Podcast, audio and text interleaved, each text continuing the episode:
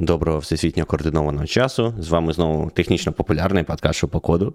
І це просто феномен, що я не забув сказати саме технічно популярний, тому що а, вчора пан Глюк провів атаку на критичну інфраструктуру, і в нас тут сьогодні взагалі могло все коротше відмінитись, бо він це зробив, знаєш, як це віроломно, без попередження війни.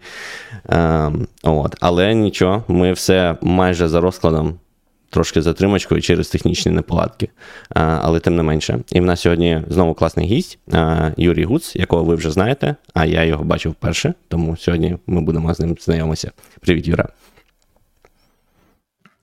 Я думаю, що а. варто значити, Юра був у нас да, гостем вже випуску про спортивне програмування. Якщо ви його ще не бачили, обов'язково подивіться. Було дуже цікаво і дуже інтересно. Ми таки покажемо ми, палець. Ми туди. десь там карточку додамо. Карточку додамо. Якщо Ютуб буде хотіти його відобразити, то відобразить. Не буде, ну що ж, якось будемо. Так, Ми ще тоді лишили спойлер, що в нас буде ще один епізод про машинне навчання. І от, власне, зараз ми його і будемо проводити. Так. Думаю, що а... на пана Руслана тут полагатися не можна. Він тут, так розумію, нічого не підготовив. Догано я сьогодні тобі... не надійний, але ти прям так вже не не перед це. А, Я так розумію, сьогодні в нас епізод, в якому заборонено слово AI, і ми будемо завжди говорити ML замість цього, правильно? Можна сказати. Нам треба баланс накидування на вентилятор і розкидування із вентилятора. Бо я пам'ятаю, як був випуск про чат GPT Copilot, то е, пан Ігор займав позицію скепсису, а пан Руслан займав позицію, е, ну ніби е, як то антонім прихильника. Я думаю, що якщо пан Ігор буде накидувати, якщо ще я буду накидувати, то треба, щоб хтось порівняв ці сили. Це я буду я буду продовжувати скепти, бути цим е, ML-скептик. Ладно. Блін, я AI-скептик, розумієте? Я не ML-скептик, я AI-скептик. В цьому, в цьому, в цьому проблема. Якщо ми сьогодні будемо більше про AI, е, про ML, перепрошую, про машини навчання, то. то так. Я сподіваюся, насправді е, слухачі зацінять, що ми так дуже намагались витримати оцей момент з хайповим AI, і ми так дуже так дотично торкнулися в тому випуску про ем, асистенти для програмування. Так, і Там основна, в принципі, основне питання було не про AI, все-таки, а ми про про тули розмовляли. Е, і от тепер, навіть коли ми про емейль розмовляємо, ми це робимо не самі, а з людиною, яка має більш трошки фаховості в цій області, ніж ми. Експерт, Юра, Юра ти, ти хто зараз? Е, Яку ну, посаду обіймаєш? Я працюю в датароботі на посаді Principal ML інженер. Е, фахово я займаюся Data Science і машинним навчанням вже майже як 10 років. Е, ну, В мене бекграунд в комп'ютерних науках. Я спочатку займався різною розробкою, там backend, backend, frontend, desktop. А останні там років 10 я так більш приціль, прицільно працюю над ML engineering. Тобто це комбінація ML якогось алгоритмічного програмування і backend у. Ось е, тому за цим профілем я працюю е, вже досить тривалий час. Та я е. Ми десь на минулому епізоді подумали, що зараз з усім ростом інтересу до ChatGPT, до LLM-ів, е, астрологи оголосили тиждень експертів із Artificial General Intelligence, футуризму і е, інших навколо AI штук. Тому ми вирішили, що треба зробити епізод, де е, принаймні провести якийсь такий інтроогляд всієї теми машин-лернінгу, щоб зрозуміти, чим воно є, чим воно не є, і дати, в принципі, якусь основу, щоб не прирівнювати машини навчання, от, власне, до того, що багато користувачів бачать, що типу машини навчання це обов'язково Learning, чи чат GPT, чи Copilot, е, чи ще щось. А в принципі, так оглянути цю дисципліну вшир і подивитися, що вона вміє. І е, яке місце в ній оцих всіх новомодних технологій. Це це дуже важливо, бо мені здається, це така, ну, у всіх е, просто є таке велике нерозуміння ну, цієї сфери. Мені здається, дуже часто люди пропустили якісь основи, для них там це все AI, AI, AI. І мені здається, що коли мова заходить там саме за штучний інтелект, чомусь сьогодні всі думають саме там про е, те, що називається Generative AI, да, там типу чат GPT. Всі забули про те, що там взагалі дисципліна машинного навчання існує дуже-дуже давно, і що вона може там вже використовувалася типу десятиріччями, і якось не було всього великого булшит бінго в деякому сенсі да, навколо цієї технології. Тобто було так, що її використовували, там не так сильно поширено, вона вирішила задачі, і ніхто про це навіть не знав. Я так задумався, коротше, коли пішов працювати до робота перед тим ще, ну, чи після того проходив курс цього від Ендрю Іна. Те, що там Ендрю Ін розповідав в оригінальному курсі про ML, думаю, блін, так це ж у нас, типу, в універі було, тільки ніхто не називав це машинним навчанням. Так це ж було вже. Да. Да, насправді цей курс багатьом дуже е, дав інтерес до машинного навчання, і багато хто зараз працює в індустрії. От коли їх запитати, з чого у вас почалось знайомство із машинним навчанням, то всі згадують оцей курс е, Ендрю. Інна чи Енга. Ну, я е, знаю в оригіналі він своє прізвище вимиряє як Ендрю Ен. Це фонетика якась, напевно, далекосхідна, яка не сильно транслюється в нашу, але хтось каже Ендрю Енджі, хтось каже Ендрю Енг, хтось каже Ендрю Ін. Так. Ось Я кажу, ну, е, ось цього курсу е, та багатьох почався інтерес до машинного навчання. Класно. У нас бачив, у нас такий гость сьогодні крутий, що просто пішов, нам не треба було ніякого інтро робити, нічого, він просто зразу почав розповідати. Та, ну я думаю, тоді вже раз так почали чудово, то можемо далі якраз і піти по по темам, що типу, що, що таке Мель, коли він з'явився, чи він з'явився з Ендрю, як я тепер спробую правильно вимовляти, он? Ну, якось okay. так. Або Енджі. Ну, я я люблю Чи... казати Ендрю Енг, щоб не мучитися, але. Так, так. Або він був ще ще до нього. А, Розкажи нам. І чому, і чому, і головне, чому в університеті це не називали машинним навчанням? Обов'язково треба зрозуміти. Хоча в нас, до речі, була кафедра штучного інтелекту. Та в нас теж і спеціальність була, яка е, готувала. Ну, якісь елементи цього ми, ми навіть в університетській програмі вивчали. Навіть у нас було е, обробка зображень методами штучного інтелекту, де ми вчили е, нейронки, правда, стандартів 80-х років, але то таке. І робили персі. персі Так, вибачте, переб'ю. Мене мене знаєш, що найбільше вразило, що а, коли я, як і там, мабуть, багато хто з нас читав про а, всім, всіма любимі Джавеліни, от виявили, що в них ракети теж там є розпізнавання образів, а, таке, ну, якби image recognition, що теж якби до там, до ML, до цієї всієї теми відноситься, але це було зроблено ще в там, ну, розроблялося наприкінці 80-х і. Е, Вироблялося там на початку 90-х. Да? Тобто зараз, то, звісно, розпізнаванням образів нікого там не не здивуєш, але на початку 90-х це прям було супер супер інновація, мені здається. Ну так, і 90-ті вони ж пов'язувалися з так званою зимою штучного інтелекту, коли інтерес і інвестиції е, спадали через не, деякі невиправдані очікування або якісь економічні обмеження, які були тоді.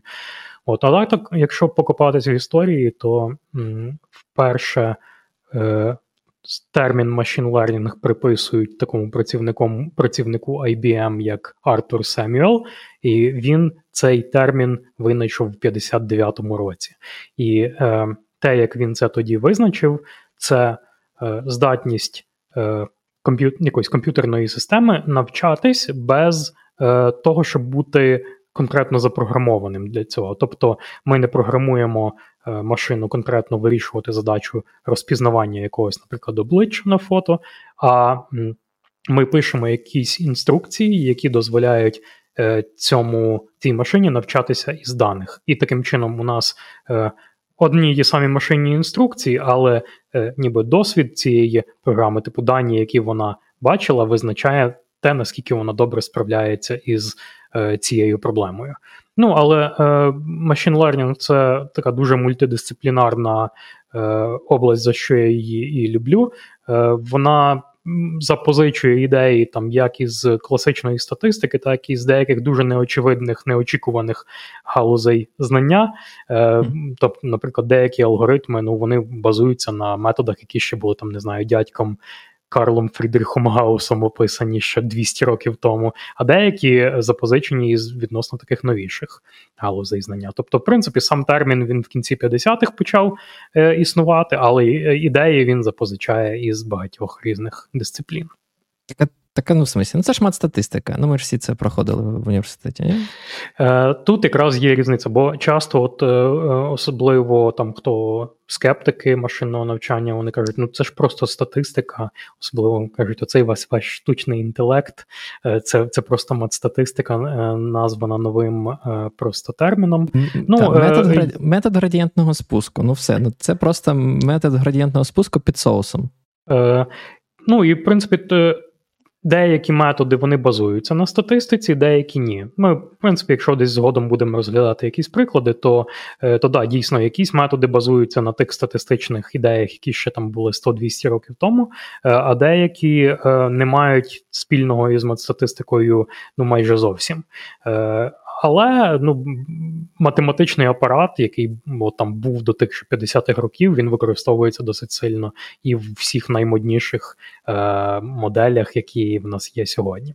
Тобто, якісь основи воно бере і статистики, багато інструментів, багато прийомів е, запозичує статистика, але я би ну я особисто знак рівності би між цим не ставив. Ну ну добре, така в чому в чому тоді різниця? Просто тому що Тобто, давай давай так скажемо. Тобто, машина навчання може або бути мат-статистикою, або не бути мат-статистикою. Виходить, що так, чи чи ні? Е, просто е, для статистики і машинного навчання стоять трошки різні задачі. Е, я зараз навмисно трошки звужу задачу от машинного навчання, наприклад, до до предиктивної аналітики, те, як воно часто е, використовується зараз в сьогоденні, тобто передбачення якихось е, е, ауткамів на основі небачених раніше даних. Е, І е, статистика фокусується більше на тому, щоб. Зрозуміти природу цього процесу, який який генерує ці дані в реальному світі, тобто зрозуміти характеристики самого процесу і е, зробити так званий статистичний інференс, тобто е, е, зрозуміти явище реального світу, яке породжує ці дані, і зробити якісь висновки про про параметри цього явища. А машинне навчання, от в, в іпостасі предиктивної аналітики, воно е, його не не дуже хвилює зрозуміти природу явища, його е, хвилює дати точне передбачення.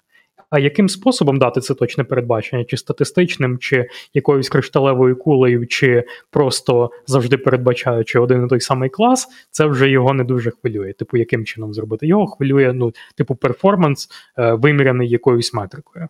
На якомусь ну там тестов, на якійсь тестовій вибірці. Тобто тут трошки задача інакше зрозуміти процес проти е, типу, зрозуміти явище реального світу і його пояснити, проти просто дати якусь достатньо точну відповідь на поставлене нове запитання.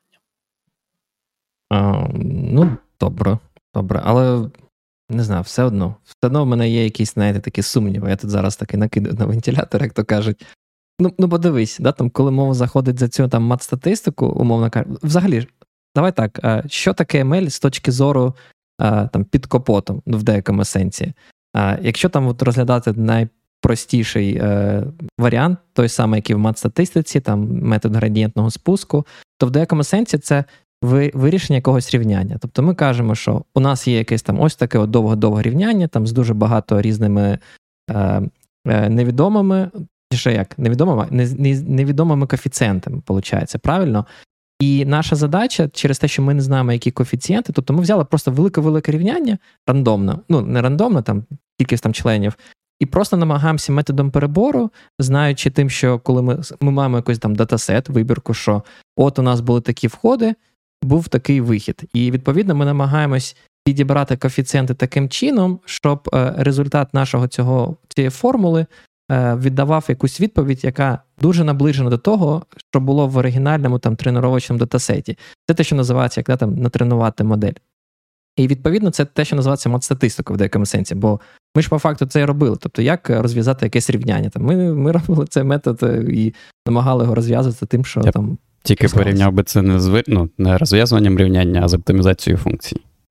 Так, тобто градієнтний спуск це якраз метод оптимізації, оптимізація. тобто це метод вирішення якоїсь задачі, яку ми вже сформулювали. І тут ми ну тут ми позичили апарат матстатистики, бо ми е, ніби ну, використали, наприклад, метод найменших квадратів, або е, змоделювали задачу таким чином. Ну бо, бо яка задача стоїть перед машинним навчанням? Ну я зараз навмисно знову ж таки його звужу до навчання з учителем, до там предиктивного моделювання. Е, В нас є якийсь, е, е, наприклад, ми йдемо по, е, по лісу, бачимо сліди якоїсь тварини. І ми бачимо тільки сліди, ми не знаємо, що це за тварина йшла. І нам по цих слідах треба якби реконструювати, що за тварина це була, і куди вона куди вона пішла, і де її можна шукати зараз. Так само і з е, машинним навчанням, ну там в задачах регресії чи класифікації, що ми маємо якісь приклади даних з е, даними на них правильними відповідями, і нам треба, ніби як е, ну, один із способів, як вирішити задачу предиктивну нам треба якось реконструювати функцію, яка ніби нам створила ці дані. Тобто тут тут, тут, позичається оця ідея із статистики, що ніби ми собі припустимо, що в нас якийсь є природній процес, який генерує ці дані, і ми моделюємо цей процес як якусь функцію параметричну і відповідно нам треба просто підібрати оптимальні параметри так, щоб воно дало найменшу похибку нам ем, предиктивно на нашій тестовій вибірці. І тут уже відповідно йде ну, класика, метод найменших квадратів. Типу, ми представили як функцію з якимись невідомими параметрами, і шляхом градієнтного спуску е, ітеративно прийшли до якихось. Е, параметрів, які мінімізують цю функцію. Але в нас можуть бути і не тільки статистичні методи вирішення цієї проблеми. От я б навіть сказав, що ліні, наприклад, та сама лінійна регресія чи логістична регресія це навіть не найпростіший метод машинного навчання, а найпростіший, один із найпростіших це, наприклад. K-nearest neighbors. Це не параметричний метод. Ми просто е, класифікуємо наші, е, не знаю, котики, собачки чи наш спам, не спам, просто подивившись, е, чи в нас більше в нашій навчальній вибірці є котиків подібний, подібних на дану фотку, чи собачок подібних на дану фотку. Тобто це отакий метод, знаєте, як як батьки кажуть, якщо всі твої друзі викинуться з моста, ти теж викинешся з моста. І метод Nearest Neighbor скаже так. І mm-hmm. це якби не параметричний спосіб вирішення цієї проблеми. Тобто, ми ми, ми не моделюємо якусь функцію, ми не моделюємо якийсь data generating process, Ми просто дивимося, чи з того, що ми бачили в нашій навчальній вибірці, є більше подібних прикладів до класу А, чи більше подібних до класу Б. Так а, само із... але, але це ж інша задача, типу, яку ми вирішуємо, правильно? Тобто, те, що ми порівнювали, там метод е, там, логістичної регресії, це ж інша задача. Ну, е, якщо ми, наприклад, говоримо про задачу класифікації. Тобто класифікувати між, наприклад, спамом і не спамом, не знаю, е, шахрайським транзакцією по карточці чи не шахрайською і так далі. Малвар, не малвар. Тоді так, тобто можна це моделювати як як параметричну функцію і вирішувати, там, наприклад, якимись методами оптимізації. Ну, На практиці так воно в більшості випадків і є. Е, Але, в принципі, існують інші методи, які не базуються на ну, там, на статистичних підходах. От, наприклад, Але, але передбачити, із... передбачити, скільки лапши мій магазин продасть, я не зможу таким алгоритмом. Тобто Треба ще е, думати, яку задачу ми рішаємо, який алгоритм вибрати. Тут можна, наприклад, брати от ще один е, алгоритм, який дуже простий і не базується на статистиці, як такий. Це, наприклад, вирішувати задачу е, регресії або класифікації деревом рішень. Тобто ми пробуємо вивчити із нашої навчальної вибірки певний набір ІФЗНЛ з правил. І тут, я б сказав, воно базується не на статистиці, а більше на е, теорії інформації, бо от, типу ці от Шенони, Хафмани і подібні їм mm-hmm. дядьки, бо там базуються критерії оптимізації на тому, що ми розділяємо нашу вибірку на підгрупи, щоб мінімізувати ентропію. І, типу, ми постійно вибираємо якийсь критерій, який нам розділить наш е, ще не розділений кусок датасету на такі шматки, де ентропія кожного куска буде меншою, ніж у нас було до того. І таким чином, е, ну, статистичного підґрунтя воно не не, не має з точки зору класичної статистики, бо ну не знаю, е, ні один е, адекватний статистик не припустить, що дані в світі генеруються якимось е, якоюсь комбінацією і в правил, які там додаються одне до одної. Тому це не та не статистичний метод, а більш такий от з інформаційної е, теорії метод. Типу, ми якось. Е, пробуємо знайти сенс в наших даних, мінімізуючи ентропію. Тому я кажу, що мені це мені машини навчання подобається такою мультидисциплінарністю, бо воно запозичає з різних наук ідеї до вирішення певних задач. А які взагалі задачі можна вирішувати цим цим ML? Так, е, та, давайте ми трохи якось структуру внесемо структуру в цю внесемо, та, та. дискусію. Да. Е, ну, Класично це ділити е, задачі машинного навчання на задачі supervised learning навчання з учителем, і unsupervised learning навчання без учителя. Я пам'ятаю, що я от коли так років 15 тому вперше почув ці терміни, я такий подумав: а на що нам взагалі навчання з учителем, якщо можна вчитись без вчителя? Ну, типу, давайте ми приберемо цю непотрібну е, третю особу та й собі спростимо життя. Я ну, але... я, я так теж вчився в університеті без вчителя. Ну, то, власне, да, ти, ти розумієш, чому в мене ці ідеї теж виникали. Е, і, е, Ну, але суть в тому, що е, ці два підходи вирішуються для е, різних задач. Е, тобто серед задач навчання з учителем це якраз є задачі регресії і класифікації. Регресія це коли нам треба з вхідних даних передбачити якусь неперервну величину. Тобто, наприклад, не знаю, ну як і клас, класична Hello World задача регресії це там за за даними квартири передбачити її ціну. Е, Ну або, наприклад, не знаю, хто е, там автовласник в Україні, то знаєте, що обов'язковим є придбання автоцивілки, і авто... вартість автоцивілки розраховується як е, там добуток восьми коефіцієнтів, де якийсь коефіцієнт може там бути надбавка за місто. Там Київ, наприклад, втричі дорожче, ніж умовний Івано-Франківськ. Е, або е, якщо ти таксуєш або виконуєш комерційні перевезення, перевезення, то це знову ж множник. Ну і от відповідно може бути задача регресії в страховій індустрії це підібрати такі оптимальні коефіцієнти, які би тобі максимізували е, прибуток від від продажу полісів. Е, тобто, це є задача регресії з якихось вхідних даних передбачити неперервну величину, а задача класифікації це передбачити дискретну величину. Тобто е, за характеристикою транзакції по карточці сказати, чи вона доброчесна чи шахрайська, не знаю, за hot сигнатурою hot якогось hot е, бінарника, та, та, hot-dog, not hot-dog, за сигнатурою якогось там бінарника передбачити, чи це малвар, чи не малвар. Е, там не знаю, пакет класифікувати мережевий як як малвар чи не малвар, або це може бути більш ніж на два класи. Тобто, наприклад, з поміж не знаю 20 е, пород собак, е, визначити, чи це там пудель, лабрадор, вівчарка, чи ще щось. Е, тобто регресія і класифікація це такі типові задачі е, навчання з учителем. В той же час unsupervised learning, те, що навчання без учителя, воно трошки для іншого класу задач підходить. Тобто, одна із таких класних задач навчання без учителя це, наприклад, виявлення аномалій. Ми маємо якісь е, е, дані Е, і нам треба серед цих даних сказати, які з них не подібні на все решта, тобто аномально якось відрізняються від від більшості датасету. Е, тут ще таку ремарку треба зробити, чому перший спосіб називається з учителем, а інший без учителя.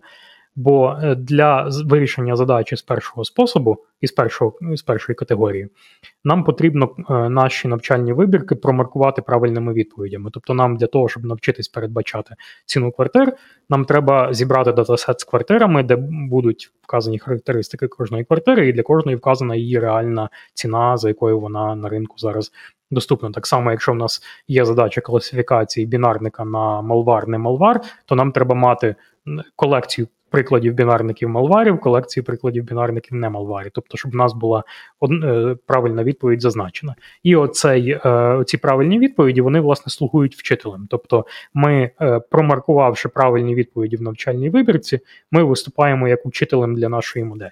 Вона їй потрібні ці мітки для того, щоб навчитись. В той же час в задачах unsupervised learning в нас цих міток немає взагалі, може не бути взагалі. Тобто е, задачу е, виявлення аномалій можна робити без міток. Е, так само одна із задач unsupervised learning – це... Прошу, так, так. а навіщо аномалії взагалі? Ну, типу, ну, навів приклад такий, чи відрізняються дані там від тих, на чому ми тренували. То є якийсь такий в тебе якийсь більш живий use case, типу, де, от, умовно кажучи, програміст може захотіти використати пошук аномалій? Не стільки програміст, а може навіть бізнес-користувач може захотіти е, це для того, щоб, наприклад, виявити, чи є якесь е, зловмисне використання системи, зловмисне використання продукту. Тобто, я, е, наприклад, мені відомі випадки, коли е, е, Anomaly Detection використовувався для того, щоб виявити е, махінації з банкоматами. Е, SRI використовують для того, щоб там ти дивишся, де там система якось працює, і там метрикс з неї може бути дуже багато, і в тебе там не на всі метрики, де там є якісь дешборди чи альорти. От, А якщо в тебе є така система, яка просто дивиться на всі метрики одночасно і шукає аномалії, то може бути дуже зручно. Особливо така... для таких речей, де там, знаєш, не просто там щось перейшло, якийсь поріг, а там якийсь повільний процес, який потроху щось там змінює, змінює, змінює, і потім в кінці вже може бути погано щось станеться. Ви це використовуєте? Да? цього. Ми використовуємо, да, з різним успіхом. Ви самі тренували цю модель? Та, яку ми використовували, да, тренували просто на всіх своїх даних, які ми там збирали, і вона нам намагалася пояснити. Я, я кажу, з різним успіхом, інколи працює, інколи не працює, тому я не можу сказати, що прям. Ні, ну, Треба ми, розуміти, ми що false, false positive да, може бути в будь-якому випадку. Але да, звісно, це ну, доволі таки цікавий use case, коли ти можеш Соня.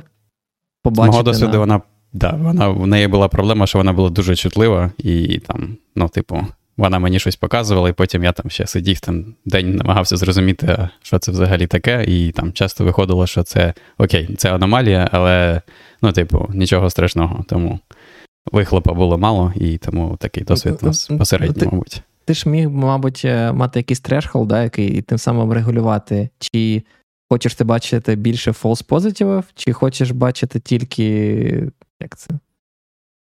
Ну, так, Ця команда, яку тренувала цю модель, вона намагалася це зробити, але ми загорнули цей пілот, тому наразі не використовується. Ну так, ще от з задач навчання без учителя, unsupervised learning, є кластеризація. Тобто, в нас е, знову ж таки є просто якісь серійні промарковані дані, і нам треба погрупувати їх за подібністю. Відповідно, різні алгоритми можуть або вимагати від тебе, щоб ти дав кількість, типу, дай мені кількість груп, і я погрупую їх на стільки груп, скільки скажеш. А деякі алгоритми вони можуть е, самі визначати е, кількість груп до якогось там стопінг критерію. Відповідно, ну от задачі навчання без учителя вони можуть використовуватись для того, щоб ніби зрозуміти краще природу своїх даних, тобто якось краще краще вивчити, що в тебе в тих даних лежить. Так само є допоміжні методи, е, наприклад.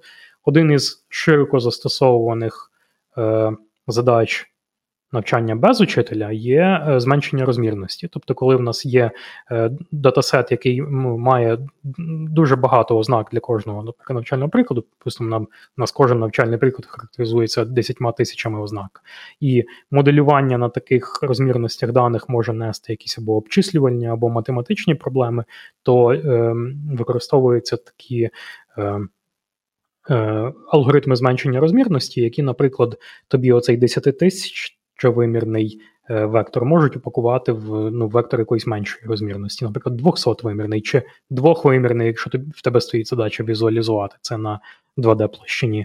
Е, ну, така як допоміжна задача, вона часто використовується. Тобто, це ніби як алгоритм, як скомпресувати дані в меншу розмірність, зберігши. Е, Е, зберігши відстані, зберігши якусь ну, ніби е, попарну віддаленість е, однієї точки від іншої.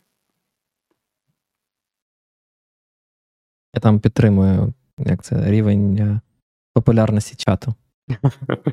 Дякую. дякую. Пишу коментарі. Ну, от, і Це така, ніби як е, класика, поділ на supervised і unsupervised, але в принципі є ще е, кілька інших методів навчання, які там позичають ідеї і одного, і другого, або знаходяться на на перетині одного і другого. Ну, То є semi-supervised learning, є така штука, як Reinforcement learning, воно часто розглядається як третій вид е, машинного навчання, і її якось тяжко віднести ні до supervised, ні до unsupervised, бо там стоїть трошки інакша постановка задачі. Це от особливо, коли тобі треба навчити якогось інтелектуального агента. Ну, от е, такий дуже е, популярний приклад, такий, що дуже на слуху був років 10 тому, це коли е, там штучний інтелект переграв найкращого гросмейстера в гру. Ну, такі штуки вчаться, наприклад, reinforcement learning, як варіант. Це Тут постановка задачі виглядає таким чином, що замість того, щоб казати е, е, алгоритму е, ось для цього для, для цього рядочка в даних оце правильна відповідь, для цього це.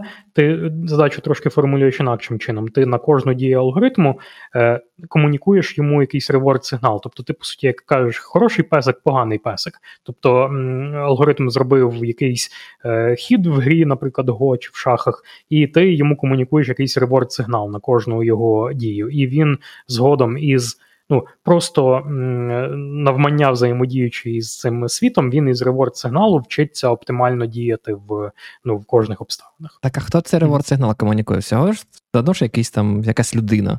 Да, тобто, це е, ця задача стоїть на на проєктувальнику середовища. Тобто, якби для того, щоб навчити е, агента reinforcement learning, тобі треба помістити його в середовище, де він Е, е, середовище комунікує йому стан, тобто, наприклад, можна це уявити, як е, які фігури розміщені на дошці, тобто якийсь ну. Mm-hmm. Математично описаний стан, е, якийсь вектор чисел, який описує стан ну, середовища на даний момент, і е, агент обирає дію, і у відповідь на кожну дію ем, йому е, приходить ну, якась флот величина, яка е, містить цей реворд сигнал. Він може бути нульовий, він може бути там позитивний, може бути негативний. Але власне задача проєктування reward функції це одна із основних задач machine learning researcher а чи інженера, який хоче навчити агента таким чином. Тобто, твоя задача спроєктувати е, ніби state. Е, і спроектувати оцей reward сигнал, щоб е, алгоритм міг адекватно вчитися. А ти його з самого початку все одно якось тренуєш модель, чи і потім просто цим reinforcement підходом, reward ами, да, там, типу, робиш такий умовний fine-tuning, там, типу, допомагаєш їм краще роз, розбиратися, чи взагалі береться модель повністю тупа, не натренована, і ти одразу, типу, не знаю, робиш дуже багато ревордів для того, щоб е, на люту її навчити? Ну, Воно базується на тому, що в тебе є такий ітеративний процес навчання, що ти інкрементально апдейтиш е, коефіцієнти моделі на основі нового цього набутого досвіду. І там можна ну, можна стартувати або повністю з нуля, або, наприклад, зберегти е, якийсь чекпоінт моделі, і потім ну, в майбутньому цей чекпоінт завантажити і продовжити навчання. Тобто ти там пограв, ну, зіграв 10 тисяч разів в шахи чи в го, зачекпоінтив цю модель, потім захотів її, не знаю, там довчити на якомусь. Е, на на якихось нових обставинах завантажив цей чекпоінт і продовжуєш її довчатися. Ну, ну, воно воно зазвичай базується на такому ітеративному апдейті е, досвіду моделі. Ну, все одно, типу, не знаю, mm-hmm. для мене звучить більше як супервайст. Бо якщо ми можемо мати якийсь реворд-сигнал, то, мабуть, ми можемо е, оцінити точність, да, там, типу, результат роботи. І це все одно як таргет якийсь, який ми передбачаємо. Але, до речі, що воно до Supervised досить близьке, бо, по-перше, часто там під капотом використовуються Supervised алгоритми. Тобто, наприклад, ну, той же самий алгоритм, як Q-Learning, він, по суті, зводиться до того, що ти е, під капотом маєш модель, яка робить е, prediction цінності кожної кожної дії. Тобто, в тебе є варіанти, як, як, наприклад, вдіяти, знову ж таки, в випадку в Go, як походити. І ти, по суті, під капотом тренуєш модель, е, яка для кожної можливої дії передбачає її очікуваний, очікувану цінність. Тобто воно під капотом зводиться до е, якихось supervised підходів, але воно не є е, supervised підходом в попередньому розумінні, бо ти не не кажеш моделі для кожного стану найкращим ходом буде ось такий, а не інакший. Тобто ти просто їй комунікуєш реворд, який є певною такою проксіміркою цього супервіжена. А мені здається, Да. Вибач, кажи, кажи. кажи. Окей, я я хотів сказати, мені здається, що може Юра мене вибрати. Ці от е, агенти, да, яких тренують, вони взагалі, типу, не обов'язково чи взагалі можуть не знати да, про цей от світ, про правила цієї системи, з якою вони е, якимось чином е, інтеракцію якусь проводять. Наприклад, там можна уявити, що ми там навчаємо автопілот для машини на якомусь там GTA, да, або як е, грати в доту чи щось таке. Я так розумію, що в такому випадку ти навіть комунікуєш. Е, те, що ти передаєш цій системі, це може бути прямо тупо от зображення коротше, екрану монітору, е, і о, в цьому, які дії може виконати агент. Це типу там нажати клавішу вліво, клавішу вправо, там клавішу газ там, і клавішу тормоз, наприклад. Так, так, абсолютно правильно. І в цьому. Е... Часто є прикол е, цих reinforcement learning агентів, що вони е, можуть навчатись е, робити якусь розумну дію, не розуміючи правил того реального світу, в якому вони живуть. От така була дуже відома від DeepMind е, стаття, здається, в році так в 14-му, коли вони навчили Reinforcement Learning агента е, грати в ігри Atari чисто з пікселів. Тобто агент не знав, що він взагалі грає, він просто спостерігав пікселі на екрані. Е, і йому середовище комунікувало там інформацію про його очки, які він набрав в вигляді reward у, або комунікувало йому стан там game over чи не game over. І воно е, ну, е, цей reinforcement learning agent, який базувався на нейронці, він просто спостерігаючи пікселі, він вчився грати Е, деякі ігри, ну більш прості ігри, він навіть навчився грати там на Superhuman рівні. Більш складні, е, з ними були проблеми, але вони там якихось наступних ітераціях алгоритму показували прогрес на цих е, іграх складніших. Я, власне, пробував цей експеримент відтворити. У мене навіть на GitHub десь є проєктик, де я робив. Е, цим DeepQ нетворком грати в змійку. Ну це простіша задача, звичайно, ніж Atari, і там легше навчити агента. От в мене є навіть імплементація цього діпмайндівського підходу, де я чисто з пікселів е, треную алгоритм грати в змійку. Ну і от щоб, щоб ви розуміли, наскільки важливою є з точки зору дослідника, з точки зору проєктувальника е, задача от підібрати правильний реворд. Я спочатку хотів, от коли, наприклад, писав цей AI для змійки. Я хотів, щоб вона поменше Ай-яй. лазила, так, щоб вона поменше лазила по полю, а пошвидше їла ці от фрукти. І я подумав: а ну я зроблю їй негативний реворд е, за кожен, е, ну ніби за кожен, за кожен е, за кожну одиницю часу, яку вона проводить на полі. Тобто, щоб вона вчилась поменше часу проводити до до, до настання геймовера. І я ввів сильний якийсь негативний реворд на кожному кроці, і по суті загнав е, свій е, загнав свій інтелект в депресію, бо вона зрозуміла, що життя це біль, і найоптимальніша дія це на старті епізоду знайти найближчу стінку і влупитись об неї. Тобто, щоб не отримувати оцей біль в вигляді негативного реворду. Тобто, от вона таку, який реворд я її спроєктував, такий вона і вивчила. Що найпростіше це не ганятись за тими фруктами, а просто пошвидше вбитись. Це це дуже печально, якщо чесно. Ілон Маск був правий. Я не знаю, я не хочу світ, в якому типу, депресивний я і хочу просто знищитись. Ну, треба бути обережним з да, з визначенням реворду. Але, але слухай, насправді цей reinforcement learning да, нагадав мені, якщо там практичне якісь використання, це ж це ж класична ідея якогось там, не знаю, спам-фільтру. Ну, Постійно в емейлах ми там кажемо, там, це спам чи там це не спам. Я так, ну, я принаймні очікую, що всі ці частні е, імейл-провайдери роблять якесь типу навчання того, що я там кажу, це спам чи це не спам. Це ж як реворд. Точно так, знає, саме саме допомагає їм працювати. Ну, це не обов'язково моделювати як reinforcement, бо е, це можна моделювати як звичайну supervised learning задачу класифікації. Просто спам, збирати спам, окремо. Воно, воно простіше, ну але якби дуже хотілося, то е, то напевно можна. Ну і так, от е, чому чому я кажу, що є багато. Ну, зараз в сучасності оці три підходи часто поєднуються, тобто в ну, в якихось крутих е, статтях, крутих алгоритмах поєднуються ідеї і supervised, і unsupervised, і reinforcement. Наприклад, в тому самому чат GPT власне поєднуються всі три підходи. Е, І там е, є і елементи unsupervised, і елементи supervised, і елементи reinforcement в процесі розробки цієї моделі. Нам, нам тут пан Нікіта пише, що його життя нагадує. Сподівається, він не про депресію і не про змійку. А, Так а що? Рухаємось далі до нашого до мого найулюбленішого питання. Провокативного. А, давай. Що це AI. буде? AI чи не AI? В чому в чому бляха різниця? В чому різниця між machine learning і AI? Є якесь формальне визначення, коли логістична регресія стає AI,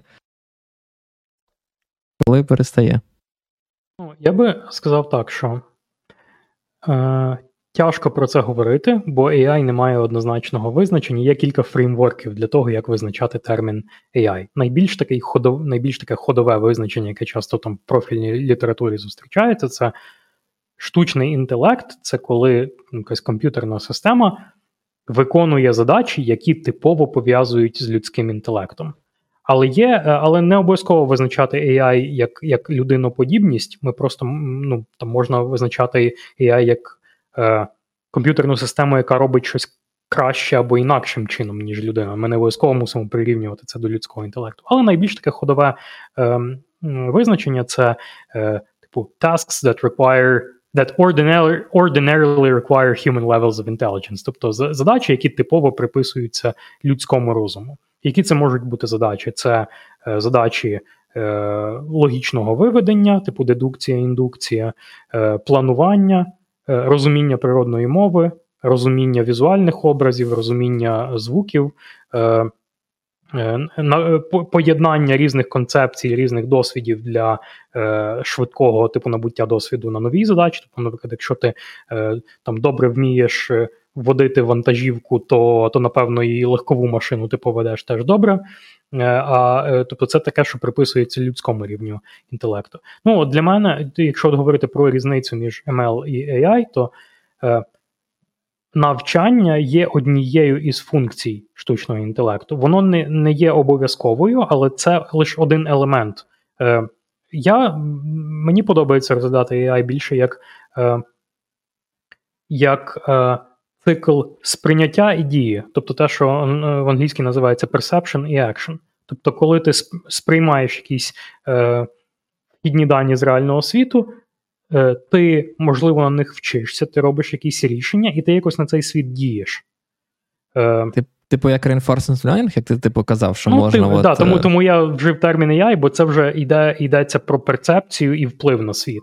Тобто, те, що ти е, виніс функцію навчання в якусь окрему там не знаю софтверну систему чи в окрему бібліотеку. Ну окей, ти вирішив задачу навчання, ти вирішив задачу передбачення. Ну, власне, наш мозок, коли ми е, там діємо в повсякденному житті, повсякденному побуті, це суперова така предиктивна машина, яка з попередніх якихось там дофамінових сигналів вміє предіктити. Там не знаю, мені сподобалось випити воду в жаркий день. Значить, наступного разу, коли буде жаркий день, і я вип'ю води, мені теж буде добре. І е, функція навчання. Е, вона ще якби не діє на зовнішній світ. Е, тобто, я я мені більше подобається розглядати AI як систему, якусь комплексну систему, яка сприймає якісь е, сигнали від зовнішнього світу, там чи сенсорами, чи е, дивлячись в якісь інші дані. Е, щось планує, приймає якісь рішення, можливо, навчається з цього досвіду, який вона побачила, і якось реально впливає на цей світ. Тобто вона не просто е, там перед, передбачила щось, а вона взяла і подіяла. Не знаю, і е, як. Тобто ML алгоритм нас може вирішити, що е, е, Буде, що станеться. що е, email в нас є спамом, а штучний інтелект в нас може, наприклад, заблокувати цього sender а, відправити цей email в якусь research лабу, щоб вони е, дослідили і покращили ці алгоритми. Ну тобто виконати якусь дію, тобто виконати якусь е, агентну дію. Тобто, тобто, тобто, якщо ми напишемо, мовно кажучи, тобто, коли ми розмова заходить про AI, да, то його можна поділити на, на декілька цих моментів: саме передбачування, е, передбачення і якийсь екшен. Тобто, тобто, якщо екшена немає, то це не штучний інтелект. Ну, а, тут ще тут знову ж таки, тут представники різних шкіл можуть, типу, сказати мені, та ні, ти не правий, ти нічого не шариш. Е, насправді я їм треба називати ось це. Тобто тут Чи є якби трікі момент є в тому, що є різні способи визначити, що таке штучний інтелект. І Мені подобається може... визначення, яке говорить, що штучний інтелект, ну, якщо коротко, то штучний інтелект це те, що ми поведінку, чого ми не можемо пояснити. Бо, типу, якщо ми знаходимо якийсь е, формальний метод опису поведінки. Да, Для нас він вже стає не інтелектом, а просто там набором рівнянь. Але це також забавний сайд-ефект має, що там більшість більшість е, реалізованих систем, да, код це теж має має шанс бути штучним інтелектом, бо ніхто не розуміє, як воно працює. Так, і це те, що я згадував, е, що штучний інтелект не обов'язково прирівнювати до людського інтелекту, або, типу, ну, визначати е, штучний інтелект через такий антропоцентризм. Бо тут часто наводять приклад, наприклад, е, коли ми зробили літаки. Ми не повністю клонували поведінку птаха або крила птаха.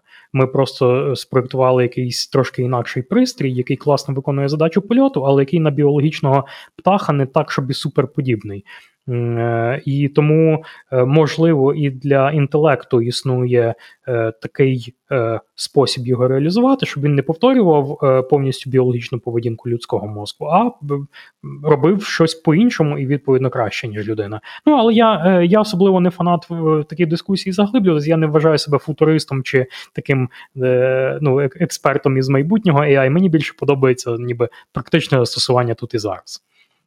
Але от е, е, до, до чого я власне вів, що є різні способи визначити цей термін, тому е, конкретно для мене машинне навчання є однією із функцій інтелекту, але машинне навчання не, екві, не еквівалентно інтелекту в цілому. Це одна із його функцій, але інтелект, штучний інтелект має вміти виконувати і інші функції також. Ти так все так складно говориш, Юра, що я прямо майже тобі повірив, але. Не знаю, ні, пан Роман, я я притримуюся точки зору пана Романа. Логістична регресія стає яєм, коли потрібно підіймати наступний раунд інвестицій. Я вважаю, що так воно зазвичай буває. Ми, до речі, коли про ChatGPT говорили, да й про ці для для коду доповнення, ми згадували, що у нас склалося враження, принаймні у мене, може, у вас також, що для людей визначним стало сам той момент, коли цей от інтелект став у виді е, чат-боту. Типу.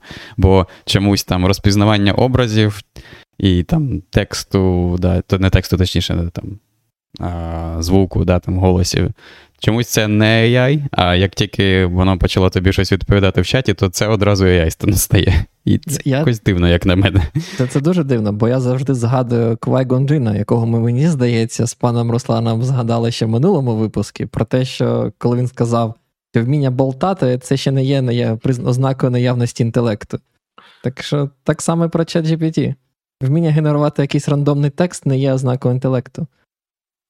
А, але цікаво те, що виходить, що, Юра, згідно твоєї класифікації, тому що тобі більше подобається називати яєм, так, коли в тебе є цей якийсь екшен, реагування на подразник зовнішнього світу, то ChatGPT по під, ну, цією класифікацією не є AI, штучним інтелектом. Правильно? Бо ну немає ж якогось реакції по факту, якогось екшену. Ну, типу, так, він не він не є інтелектуальним агентом, тобто це все одно ще якби предікшн алгоритм під капотом. Mm-hmm. Е, е, Якщо до нього прикрутити якогось е, ну, агента, не знаю, щоб той самий LLM генерував йому якусь інструкцію, а агент брав це і робив, це вже можна більш називати такою AI-системою ширшою, бо є якийсь ну, ніби цикл впливу на світ, там сприйняття результатів, прийняття подальших рішень. Це, до речі, класне, якщо чесно, формальне визначення. Мені мені прям подобається. Я ніколи про це не замислювався, але прям погоджуюсь. Що, будемо рухати далі, хлопці? І замовчали? А можливо, у нас є якісь питання в чаті наразі, які можна розкрити? Так, да, нам питали там про нейронку, потім взагалі про щось там з паном Русланом в чаті почали про криптографію Єртосфена. Це Питали, чи можна навчити нейронку розпізнавати прості числа? Прості числа. Ем... Е, я не дуже знаю такі ніби основи цієї алгебри, е, щоб е, розказувати про прості числа, але я бачив, наприклад, кейси, коли нейронка змогла вивчити перетворення фур'є. Тобто, якщо ну, структура цієї нейронки дозволяє їй вивчити подібну функціональну формулу, як, як, яка би, наприклад, існувала для простих чисел, то може таке є. Але я не ну, типу, я не знаю проблематики от детекшену простих чисел, щоб зрозуміти, чи воно ну. перекладається на нейронку. Але, наприклад, е, формулу швидкого перетворення фур'є нейронка може вивчити відповідає. То не тільки ти не знаєш, то все людство не знає, чи прості числа вони по якомусь алгоритму, по, ну, який можна формально описати, з'являються, чи чи вони там абсолютно випадкові, і це якийсь такий феномен типу Всесвіту. Ем, тому так, да, мені здається, відповідь зводиться до цього. Якщо якщо це все-таки формально можливо описати, то, мабуть, якась нейронка до цього якось зможе прийти. Якщо ні, то не знаю, мені здається, що тоді теоретично неможливо виходить. Може бути нейронка, як і багато інших там формул.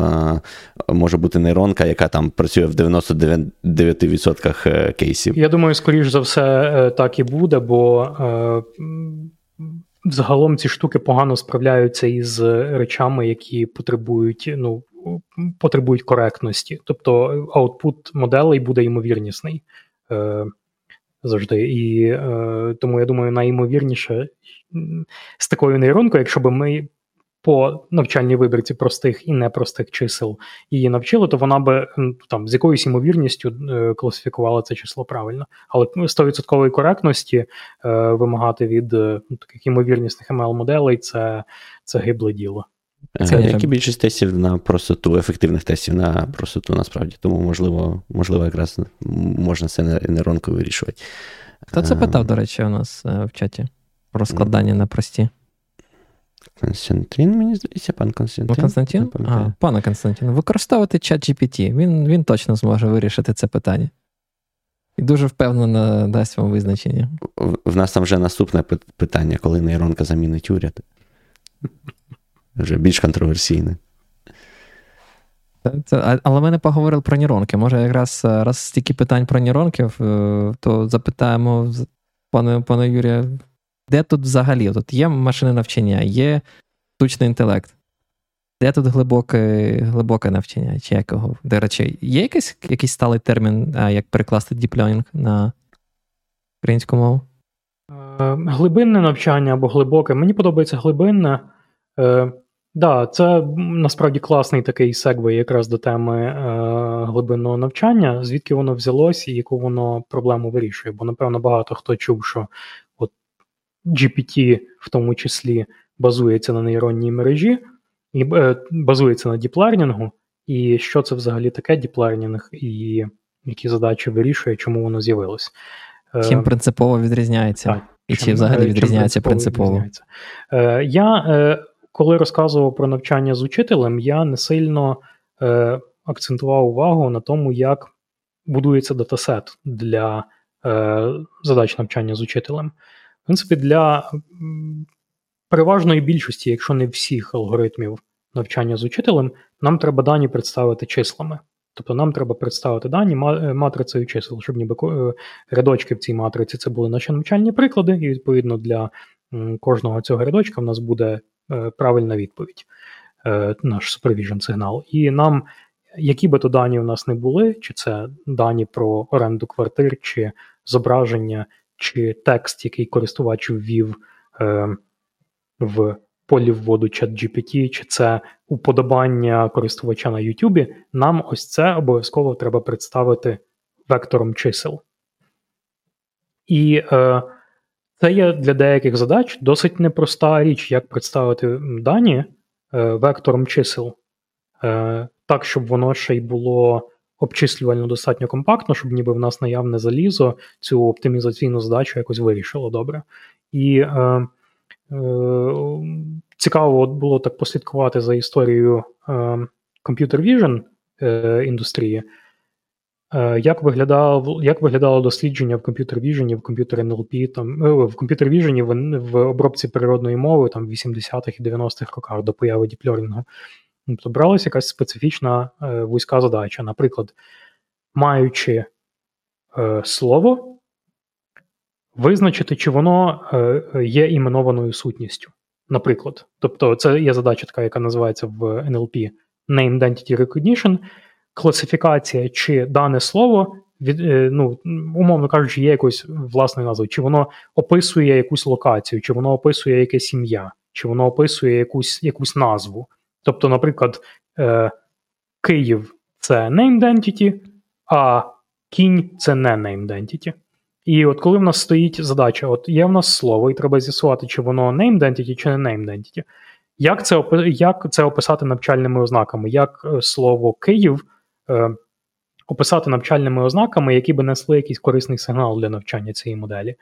І е, е, часто дослідники е, брали такі задачі і їхні праці базувались на тому, які фічі придумувати для для вирішення цих задач, як ем, ось таку задачу трансформувати в числа в ці навчальні ознаки, по яких модель буде потім навчатись. Наприклад, типовий... інженірингом да, називається? ж? Ну, таким фічер інженіринг це називається. так. Угу. І е, типовий, ну там приклад.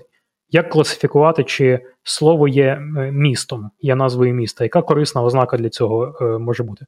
Наприклад, чи воно закінчується на бург. Це може бути ознака. Ми можемо додати булеву колонку, чи наше слово закінчується на бург. Е, чи є якась там комбінація двох послідовних літер, яка часто зустрічається в е, в назвах міст? Можемо додати Мені це як ознаку. Будь-яку таку нейронку можна було б поламати горішніми плавнями. А, і власне ну, це було ніби до існування нейронок як популярного е, методу навчання. Е, е, Власне, в цьому була велика проблема, що ти кожну ось таку маленьку задачу замахаєшся вирішити окремо. Тобто, mm-hmm. поки ти придумаєш, які гарні фічі придумати для цієї задачі, як гарно описувати свої дані оцими от, е, кастомними, ще писати, да, кастомними фічами, е, то це можна вирішувати таку задачу дуже довго. От, власне, є такий е, відомий як CD Comics, який вже, до речі, застарів станом на поточний час, станом на поточний розвиток машинного навчання. Там, типу, такий е, комікс, що ніби як продакт каже інженеру: е, нам треба е, апку, в якій би користувач міг зробити фотку, і щоб апка визначила, чи користувач знаходиться в якомусь парку, національному парку. Ну, і інженер каже: А, ну супер, типу, в нас є гео, геодані, фотці, ми можемо по координатах знайти, чи є за цими координатами якийсь національний парк. І потім продакт каже: а потім треба знати, чи чи ця фотка, яку користувач зробив, чи це є фотка пташки. І інженер так каже: А, ну мені тоді треба Research Lab і 5 років е, на на реалізацію цієї фічі. Оце, власне, був стан такий речей до появи діплернінгу, коли якась Research Lab могла сидіти і е, битись над задачею фічер інженірінгу для пташкодетектора. Е, роками, і потім написати по цьому статтю. І е, і відповідно ті фічі, які ми придумаємо для пташкодетектора, вони не обов'язково можуть працювати добре для. Е, для детектора, наприклад, не знаю, туберкульозу на рентгенах легенів. Ось. І е, ідея діпльорінгу в чому? Що Щось якось замахало нас проєктувати оці кастомні фічі під кожну задачу. Давайте ми використаємо те, що в нас тепер є більші обчислювальні потужності, ми будемо використовувати такий алгоритм, який е, е, буде просто приймати максимально сирі дані на вхід, видавати кінцевий результат нашої задачі на вихід, і сам буде вивчати оці фічі в процесі. І причому вивчати їх е, якби ієрархічним чином, комбіную, ну, типу, переходячи від більш простих фіч до складніших. Якщо б ми уявили, якби нам треба було написати якусь е, власноруч програму без машинного навчання для е, визначення, чи є на фотці пташка, чи немає на фотці пташки. Ми би, напевно, е, пробували детектити якісь контури на цій на цій фоці. Тобто, не знаю, проходити якимись там габор-фільтрами і детектити, чи є в нас е, якісь контури чи структурні елементи на цій фоці, які нагадують там пір'я, чи нагадують дзьоб, чи нагадують око. І ми би тоді, не знаю, може. Е- Вирішивши, чи є на нашій фотці око, чи є на нашій фотці дзьоб, чи є на нашій фотці пір'їна, ми би тоді дали відповідь, чи є тут пташка. А ідея глибоко, ну, глибинного навчання в тому, що ми е, не замахуємось е, проєктуванням оцих е, кастомних фіч, а ми просто е, даємо моделі на вхід пікселі, тобто величини RGB каналу кожного пікселя і вчимось її зразу вирішувати, вчимо її вирішувати зразу кінцеву задачу. Тобто ми вчимо за пікселями, наприклад, е, дати відповідь на питання, чи це пташка, чи не пташка. Е, з таким розрахунком, що маючи достатньо великий е, набір вхідних даних навчальних, наша модель сама навчиться виділяти ось ці ознаки. Тобто вона, е, ну, типу, коефіцієнти собі затюнить таким чином, щоб вивчити, наприклад, ці от габор-фільтри десь на першому рівні е, свого існування, і потім, ну тобто своєї внутрішньої структури. І потім оці е, простіші фільтри покомбінувати в більш складні фільтри. Тобто, наприклад, ми вивчимо е, фільтр якоїсь прямої лінії, вивчимо фільтр якогось кутика, вивчимо фільтр якогось кола, і таким чином задетектимо око чи задетектимо дзьоб. Тобто, спочатку наша модель вчиться сама детектити лінії, сама детектити кути. Потім з цих ліній і кутів вчиться детектити більш складні форми. І так далі. і так далі. Е, з кожним рівнем нарощується складність оцих ознак, які вона сама детектить е, на зображенні. А як вона і... це робить? Я, якщо чесно, не дуже сильно розумію. Ну тобто, от подав ти масив е, пікселей, а як вона почне це все бачити? Ці фільтри все одно треба в тій моделі якось логіку запрограмувати, там написати. Які ну, фільтри вона вміє? Так, да, я би сказав, що м, воно не повністю відбувається магічно. ми, проєктуючи архітектуру нашої мережі, даємо їй можливість краще вивчати ті чи інші явища. Тобто, е, великий, наприклад, прорив в комп'ютерному зорі створили так звані згорткові нейронні мережі, Convolutional Neural Network, бо вони якраз дозволяють е, досить обчислювально ефективно е, вивчати ось такі е, фільтри і комбінувати їх від простіших до складніших. І часто ну, тобто, така, можна зробити суперову нейронну мережу, яка класифікує зображення. Заклавши в неї певну кількість якихось згорткових оцих шарів, і е, лишивши там і кілька останніх шарів, які займаються власне класифікацією із цих видобутих фіч, вони вже приймають фінальне рішення, чи е, у нас клас такий-то, чи такий-то. Тобто я б сказав, що знання предметної області е, вони. Е, все одно якось кодуються в архітектурі цієї мережі. Тобто ми не повністю маємо універсальний алгоритм, який може вивчити абсолютно все. Ми більш свої доменні знання е, вкладаємо в архітектуру. Просто ми це робимо тепер менш прямим чином, ніж ми це робили до того. Тобто ми не самостійно займаємось там детекцією ока чи детекцією лапи, чи ще чогось. Ми е, кажемо: от окей, модель. В тебе є велика кількість параметрів, які ти можеш вивчити. В тебе є, наприклад, там, мільйон параметрів, які ти можеш собі вивчити, як як собі хочеш, так і вчи. В тебе є так само здоровенний датасет, здоровенний GPU, здоровенний бюджет параметрів. Вчи собі, що хочеш, тільки мені оцю задачу, будь ласка, вирішуй. І е, е, певні там архітектурні складові, які ми вкладаємо в нейронні мережі, вони можуть класно підходити або для задачі комп'ютерного зору, або для задачі моделювання мови, або для задачі, не знаю, speech recognition. Відповідно, ми е, трошки Фух, на високорівневих концептах, е, та ми просто на більш високорівневих концептах е, ніби збудували рішення цієї задачі. Не прям прямо заспокоїв мене, бо я тут вже перераз рознервував, думав, що ChatGPT скоро просто піде, не знаю, запускати червону кнопку і атакувати Люса. Тепер я знаю, що він тільки буде вірші генерувати, більше нічого. От, і підводячи ніби до початкового питання, от ідея діплернінгу, власне, в тому, що замість того, щоб ми е, морочились проєктуванням наших власних фіч, ми е, використовуємо модель, яка вчиться end-to-end, тобто з максимально старих даних до е, максимально кінцевої відповіді. Тобто ми даємо пікселі, отримуємо відповідь пташка чи не пташка. Ми даємо е, текст, про те, як кодувати текст, ми ще можемо окремо поговорити, і е, воно каже, чи це текст, наприклад, з позитивним сентиментом чи негативним, чи містить матюки, чи не містить матюків. Е, е, Даємо слово, воно каже, чи це є name identity, чи не name identity. Е, і е, ідея в тому, що ми е, даємо старі дані на вхід, кінцеву відповідь отримуємо на вихід, і е, модель вивчає ієрархічні представлення самостійно. Тобто вона самостійно вивчає прості концепти і вчиться їх комбінувати в більш складні концепти. І ми це, е, це отримуємо за рахунок того, що ми. Маємо більше обчислювальних потужностей. Тобто, це не то, що так не можна було робити раніше. Е, Можна було просто комп'ютерів, відповідно, швидких не було на той час. А зараз е, і геймери досить гарну послугу зробили всій машин learning спільноті, бо е, SIMD девайси дуже добре лягають на задачі машинного навчання. Тобто, в тому е, плані нам відеокарточки допомогли досить сильно і спеціалізовані. Ну там тепер тензор процесинні юніти допомогли Геймери? досить добре. Так. Я я думав, що це не геймер, я думав, що це все всьому винні ці криптокарбованиці інша криптовалюта. Ну, зараз, може, криптокарбованці, там початково це було ну, там ідея обчислень на GPU е, стала більш доступною з появою консюмерських пристроїв, які можуть е, да. обчислення досить гарно Т- робити. Цей булшет Бінго в них просто заходить до абсурду, вони прям таке пишуть там: тепер наша карточка містить, не знаю, 100-500 AI ядра. І такий сидиш і думаєш, що це означає за AI ядра. Просто не додаш слово AI, продаватися буде погано. До цього були біткоін ядра, тепер е, тепер AI ядра. Біткоін ядра.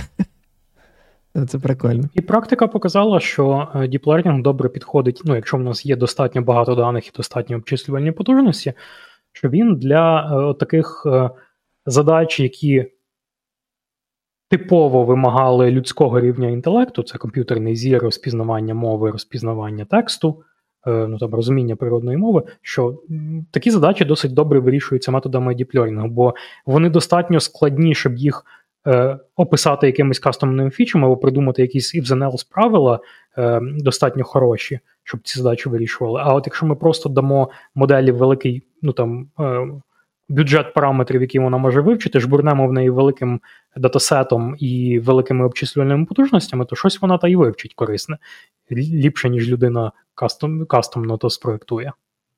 Так, слухай, таке питання. А, так а чом все все ж таки, яке математичне підґрунтя різниці між там класичним machine learning і deep learning? Типу, не знаю, більше формул паралельних, типу, що кожен там слой цієї діпльонінга це як окрема, умовно кажучи, як окрема формула з окремими коефіцієнтами. Тобто, що що саме додає оцю змогу? Чому не можна зробити там, не знаю, лінейну регресію з мільйоном параметрів, і вона не вирішить цю проблему? Е, Ну, підґрунтя одне і те саме, задача та сама Supervised Learning. Е, Два ключових концепта е, саме глибинного навчання це.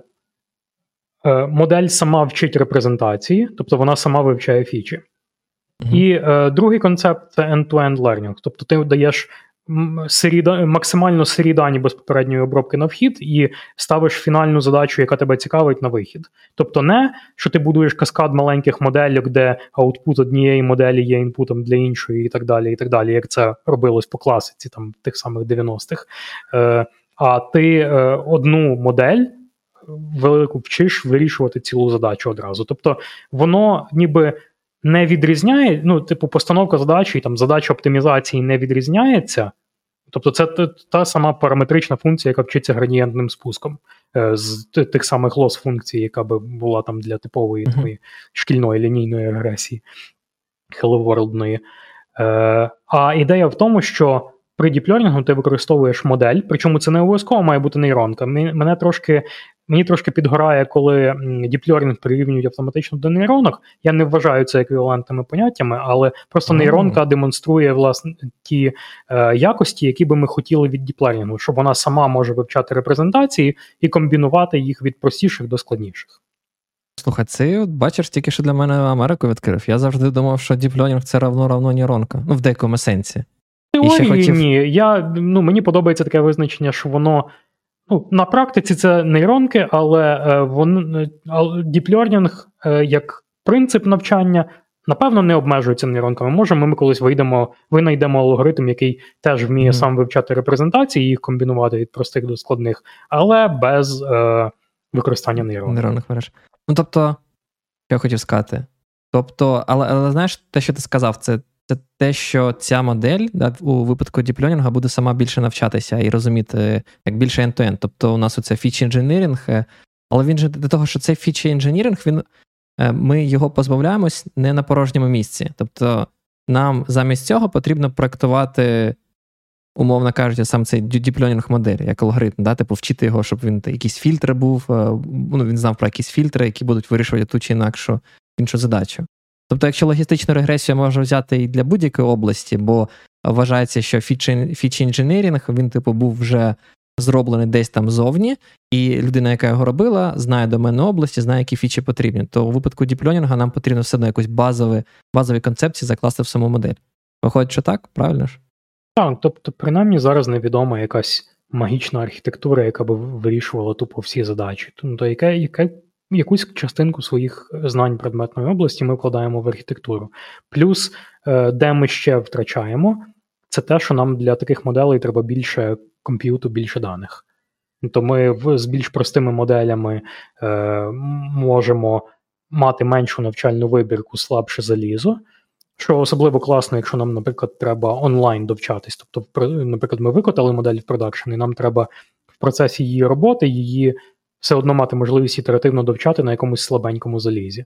Е, Тобто, да, ми е, десь виграли за рахунок того, що нам не треба е, робити фічер інженіринг під кожну задачу окремо, але програми програли на тому, що нам треба потужніше залізо, більше енергії тратити на це, і е, ну, все одно якісь е, свої знання предметної області в структуру моделі вкладати. У нас є декілька питань. Думаю, можна було б е, відповісти їх. Перше, пан Константин питає: як бере, як, бере, як будується інпут для нейронки у випадку чат-бота? Що, Які там, не знаю, принципи кодування тексту йде? Є якісь? Ну, Це це класне питання. Я думаю, що то мені трошки так займе часу пояснити, тому почну з самого початку. Як я вже казав, для кожної machine learning задачі нам треба дані представити числами. Тобто кожному, кожен е, екземпляр, який нам треба, на якому нам треба зробити передбачення, його треба представити у вигляді вектора чисел. З зображеннями це принаймні зрозуміло, як це робити для Deep Learning. Ми беремо напряму там RGB е, коефіцієнти, і е, вони вже є числами, вони вже там репрезентують для нас цей цифровий сигнал. Ми їх просто е, е, робимо інпутами нашої нейронної мережі. А що робити із е, буквами, із текстом?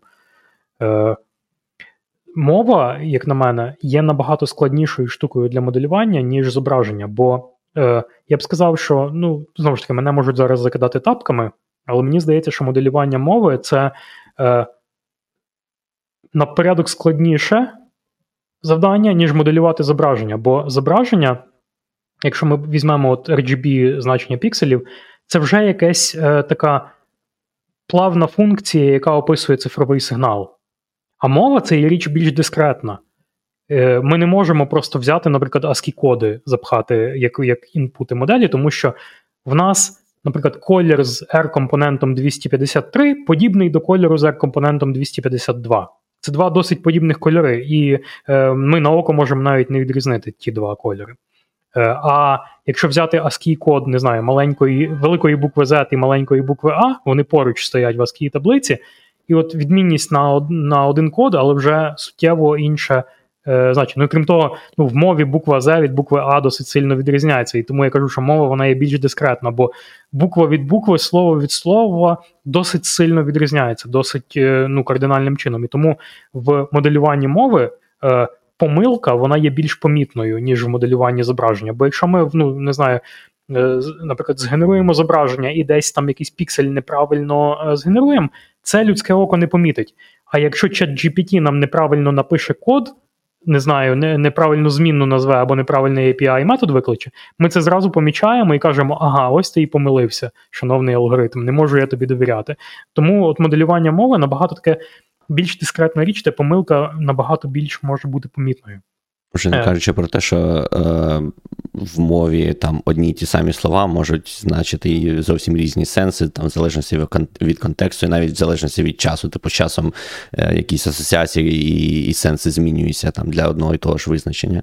Так, є, наприклад, там лінгвістична школа от структуристів, типу, що вони е, е, кажуть, що не можна мову моделювати як послідовність чогось, а мова вона є така деревовидна, вона є структурна. Тобто мова є, е, наприклад, деревом, її не можна е, моделювати як Е, як як просто секвенс якихось речей. Ось і е, як історично взагалі підходили до моделювання мови. Найтакий простіший спосіб це моделювати текст як bag of words, тобто сум, ну, сумка зі словами. Що це означає?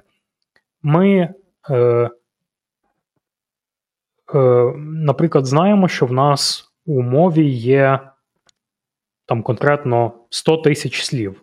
Ми знаємо тільки от такий вокабуляр і більше нічого. Тобто, ми на якийсь великий там датасет подивились і зібрали з нього унікальні слова, які е, в ньому зустрічались. І скажімо, що з цього корпусу даних ми побачили, що у нас різних слів буває там 10 тисяч. Відповідно, е, як ми моделюємо речення?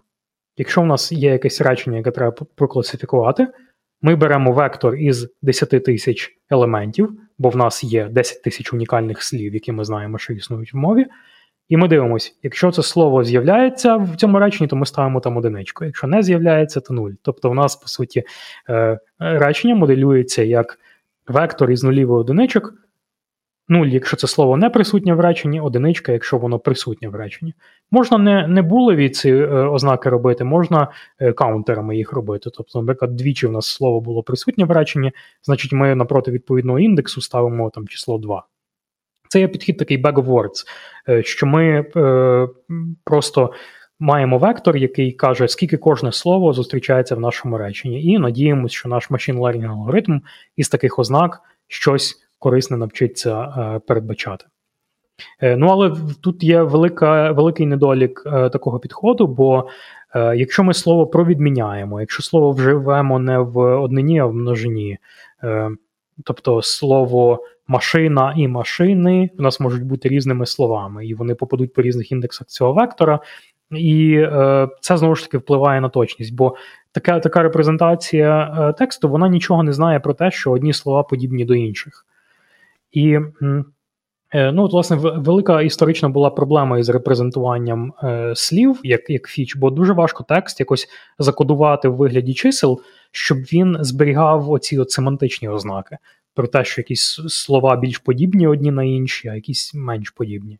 І е, як це відбувається у е, deep learning у, якщо так промотати історію тепер вперед до поточного стану, е, ми на вхід deep learning моделі даємо все ще ось такі вектори.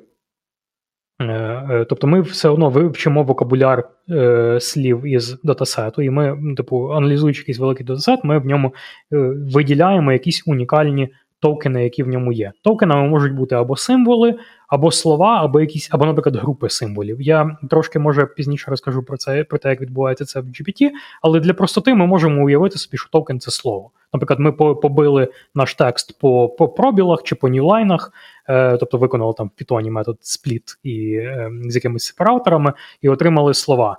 І оце, е, і ось такий вектор е, ми даємо на вхід. Е, нашої діплерінг моделі. Тобто, чи присутнє слово кінь в нашому тексті, чи ні, чи присутнє слово стілець в нашому тексті, чи ні. Ось такі е, сирі інпути е, модель е, отримує на вхід. І що років так вісім тому придумали генії е, DeepNLP? Вони придумали: а давайте ми візьмемо велику кількість тексту і навчимо модель, наприклад, там з п'яти попередніх слів передбачити шосте. Або, або наприклад, ну точніше не так. Даємо, даємо, е, беремо із, із цього тексту е, фрагмент із п'яти слів, вилучаємо середнє слово і вчимо модель з двох попередніх і двох наступних слів передбачити якесь середнє слово. Тобто на вхід моделі у нас, е, ну і таким чином, дивіться, яка яка вийшла магія що можна е, взяти гігантський датасет, і його не треба розмічати, він уже розмічений за нас. У нас вже правильні відповіді закодовані в самому тексті. Ми просто беремо якийсь фрагмент із п'яти слів, маскуємо в ньому середнє слово і вчимо модель е, робити передбачення. Тобто ми даємо, наприклад, 10 тисяч інпутів на вхід, якщо припустити, що в нас 10 тисяч слів в мові. Ми даємо 10 тисяч інпутів на вхід. І класифікуємо на 10 тисяч класів. Тобто наша модель, отримавши оці 10 тисяч інпутів, має навчитись передбачити, яке ж слово ми від неї заховали. Угу. Е, І магія е, в чому? Пам'ятаєте, я казав, що ключова ідея діплерінгу, що модель сама вивчає репрезентації і вивчає їх ієрархічним чином. Що якщо, натренувавши ось цю модель, передбачати середнє слово, яке ми від неї замаскували, ми візьмемо і заглянемо, а що ж вона там навивчала? Заглянемо в коефіцієнти, які вона вивчила. І подаючи якийсь інпут на. Е, е, Подаючи якийсь інпут на е, вхід, ми бачимо, які там нейрони в ній активувались.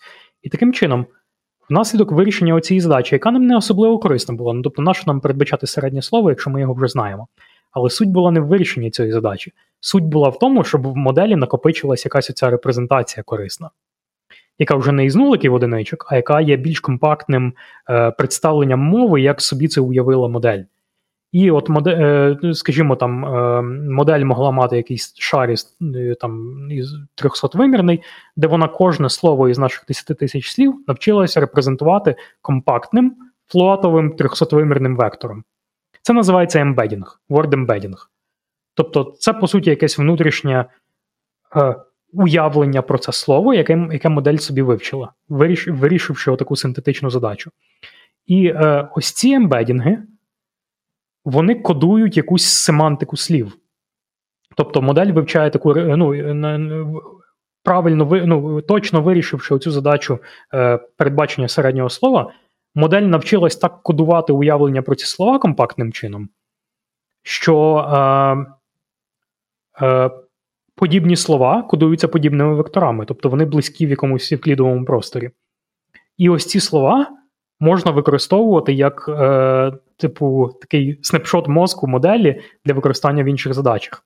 Тобто, е, вивчаючи ембедінги, ми е, вивчаємо е, ці фічі репрезентації нашої природної мови. І вивчення ембедінгів окремо воно має велику користь, тому що ми ці ембедінги потім можемо використати для якоїсь іншої задачі. Це також те, як кодує е, природній текст GPT, але GPT, е, конкретно е, сімейство GPT-моделей. Воно має хитрий підхід до вивчення вокабуляру, тобто воно не просто е, ну, вважає окремими токенами окремі символи чи окремі слова. Воно використовує такий, е, таку ідею із знову ж таки теорії інформації і кодування. Воно е, GPT-моделі мають бюджет вокабуляру, який вони мають вивчити. Тобто, скажімо, там закладено в при вивченні вокабуляру, при вивченні ембедінгів. Наприклад, ти можеш вивчити 200 тисяч, скажімо, токенів. І е, спочатку вона працює із е, окремими символами, окремими, можливо, там Unicode кодепоінтами.